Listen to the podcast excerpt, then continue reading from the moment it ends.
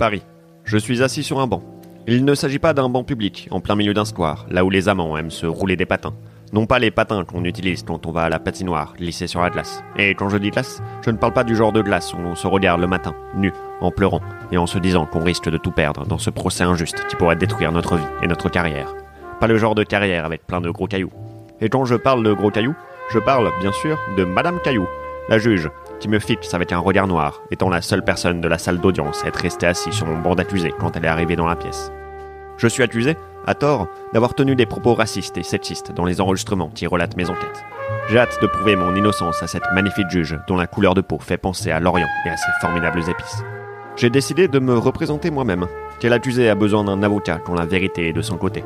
À part le personnage principal de Making a Murderer, la célèbre série Netflix. Mais il s'agit d'une fiction. Et là, c'est la vraie vie. En face de moi, Hercule Frimousse. Anciennement policier slash surfeur, il est maintenant devenu procureur slash surfeur. C'est aussi le nouveau mari de ma femme. Le procureur Frimousse appelle son premier témoin à la barre. Il s'agit d'une vieille dame que je n'ai jamais vue de ma vie. Il s'est sûrement trompé de témoin. Quel incapable. Je suis sûr qu'il fait son boulot comme il baise ma femme. Régulièrement. Et mal.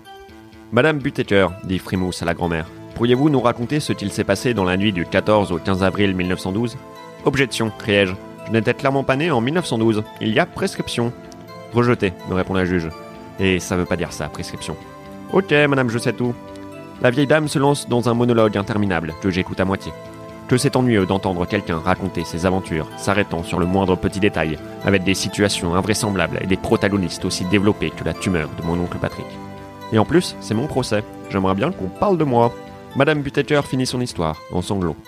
Et c'est sur cette porte, dit-elle en montrant la porte en bois qui sert de pièce à conviction, que j'ai vu Jack, l'amour de ma vie, couler dans l'eau glacée, et l'insubmersible bateau couler à son tour. Cette histoire ne vous rappelle rien dit le procureur Frimousse à la foule. Froussin raconte précisément la même chose dans deux de ses enregistrements, les vacances de Froussin et les vacances de Froussin 5. Mais il prétend que c'est à lui que cette histoire est arrivée. Comment peut-on faire confiance à un homme qui n'hésite pas à mentir et qui est si feignant qu'il utilise deux fois la même histoire? La foule chuchote. La parole est à la défense. Mais attendez, c'est moi la défense Je me lève du banc d'accusé. Madame Rose Butatier, lui dis-je. Butaker, m'interrompt-elle. C'est ce que j'ai dit, lui réponds-je. Il y a des incohérences dans votre histoire que j'ai écoutées à moitié. Vous dites qu'il n'y avait pas assez de place sur cette immense porte en bois. Madame Gangbang, pourriez-vous vous lever et vous allonger sur cette fameuse porte? Oh, vous savez, avec ma hanche, objection. Cinq minutes plus tard, la vieille dame est allongée sur la porte. Vous voyez bien qu'il reste largement de la place, dis-je à l'audience. Mesdames, messieurs, c'est clair comme de l'eau de roche. Rose a poussé Jack dans l'eau. La vieille dame se met à pleurer. La foule se met à huer. Je ne sais pas s'il me hue moi ou elle, mais dans le doute, je vais dire elle. Silence dans la salle, hurle la juge. Je lui fais un clin d'œil. Elle fronce les sourcils. Le deuxième témoin convoqué par l'accusation est Alexandre Astier, le célèbre auteur, slash réalisateur, slash acteur, slash compositeur, slash peintre, slash ceinture noire de judo. Il prétend que c'est son ancêtre qui a inventé la potion magique. Un certain Astérix le Gaulois.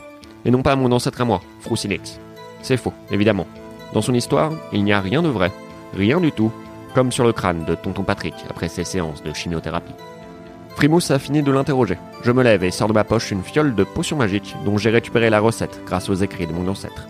Objection, crie Frimousse. L'accusation n'était pas au courant de l'existence de cette pièce à conviction. Objection rejetée, lui réponds-je, avant de boire ce formidable breuvage. Je me sens devenir de plus en plus fort. Tant de possibilités s'offrent à moi. Ce pouvoir, cette puissance. Je frappe Alexandre Astier au visage, pour prouver que c'est la vraie potion. Et aussi, un peu, je l'avoue, par plaisir. Une bagarre générale éclate dans le tribunal.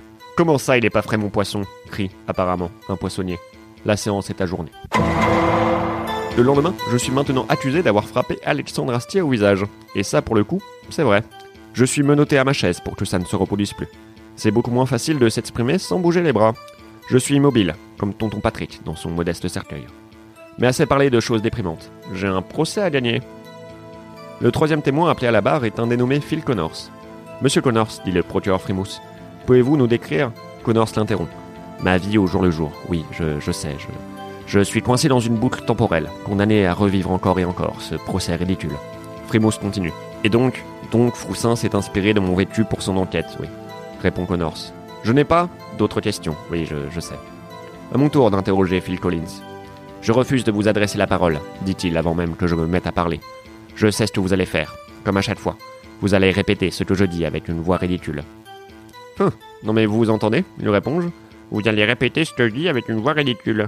Voilà, je l'avais dit. Voilà, je l'avais dit. Est-ce que vous pouvez arrêter, s'il vous plaît? C'est vraiment agaçant. Est-ce que vous pouvez? La juge me demande poliment d'arrêter. Je l'imite à son tour. Elle me demande à nouveau, moins poliment. J'arrête. Il est maintenant temps d'appeler mon premier témoin. Pablo, mon ancien assistant péruvien, mon fidèle ami, le Watson de mon Sherlock Holmes, le Milou de mon Tintin, le Garfunkel de mon Simon and Garfunkel. Pablo, lui dis-je, vous confirmez avoir été mon assistant de 2009 à 2017 Je le confirme, dit Pablo, de sa voix qui chante comme des maracas. Confirmez-vous aussi, continuai-je, que vous n'aviez pas de papier à l'époque et que j'ai accepté de vous employer, n'ayant pas peur de briser la loi, prouvant que je suis un être humain doté d'une empathie sans pareille. Pas du tout, répond Pablo, je suis français. Euh, je vous l'ai déjà répété plusieurs fois, je suis né à Montreuil. La foule se met à chuchoter à nouveau. Je me demande pourquoi Pablo ment de la sorte. Sûrement le stress. Heureusement, je retombe vite sur mes pattes. Mesdames, messieurs, mademoiselle la juge, je ne suis tellement pas raciste que je ne savais même pas que mon propre assistant était français. Je n'ai rien à ajouter, dis-je, fier comme un pan. Le procureur Frimousse s'approche de Pablo. Pendant la période où vous étiez l'assistant de M. Froussin, dit-il, avez-vous été témoin d'actes ou de paroles racistes de sa part, à votre égard ou envers quelqu'un d'autre? Oui, répond Pablo. Un silence envahit la salle. Il règne dans le tribunal une véritable ambiance d'enterrement. On s'amusait beaucoup plus à celui de Tonton Patrick. Je n'écoute pas la suite de ses propos blessé en plein cœur par ce couteau dans le dos. Le dernier témoin du procès arrive à la barre. S'il y a bien quelqu'un sur qui je peux compter, c'est lui. Il est comme un frère pour moi. Lucien Froussin. Mon frère. La chair de ma chair. Monsieur Froussin, lui dis-je, pourriez-vous nous décrire l'accusé, avec vos propres mots, et surtout pas en récitant le monologue que je vous ai demandé d'apprendre par cœur? Je lui fais un clin d'œil. La juge fronce les sourcils. Décidément, elle n'aime pas les clins d'œil. Joseph Roussin n'a-t-il pas des yeux récite mon frère. N'a-t-il pas des mains, des organes, des sens, des dimensions, des affections, des passions? N'est-il pas nourri de la même nourriture? Blessé par les mêmes armes Sujet aux mêmes maladies Si vous le pitié, ne saigne-t-il pas Si vous le chatouillez, ne rit-il pas Si vous l'empoisonnez, ne meurt-il pas Ah, Shakespeare. Je laisse la parole au procureur Frimousse. Monsieur Froussin, dit-il, j'ai cru comprendre que vous n'avez pas été élevé aux côtés de l'accusé. Pourriez-vous nous raconter votre enfance? Bien sûr, répond mon frère. Comme vous le savez, j'ai été élevé par des loutres. Mais pas seulement par de simples loutres.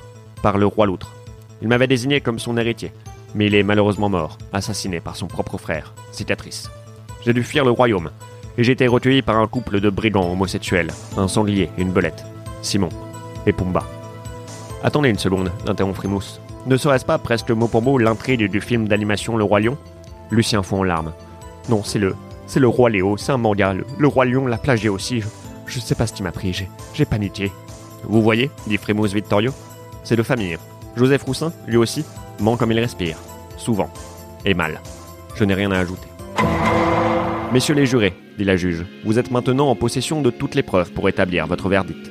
À vous de dissocier les faits de la fiction. Votre décision doit être unanime. Vous êtes libre de la manière dont vous y arrivez. Je vous conseille néanmoins personnellement que vous commenciez par être tous d'accord, sauf une personne, par exemple le juré numéro 8, qui usera de sa dialectique pour convaincre les autres de changer d'avis. Je vois partir les douze hommes, en colère. Ce ne sont pas ces douze hommes qui sont en colère, c'est moi, le treizième. Je suis en colère de voir partir douze hommes. Douze hommes, et un treizième en colère. 96 minutes plus tard, le verdict est prononcé par Henri Fonda. Non coupable. C'est la première fois que j'espère qu'un non veuille vraiment dire non.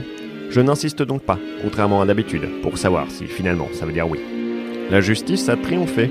Une preuve de plus, s'il en fallait une, que 12 hommes blancs sont vraiment les mieux placés pour juger de ce qui est sexiste et raciste.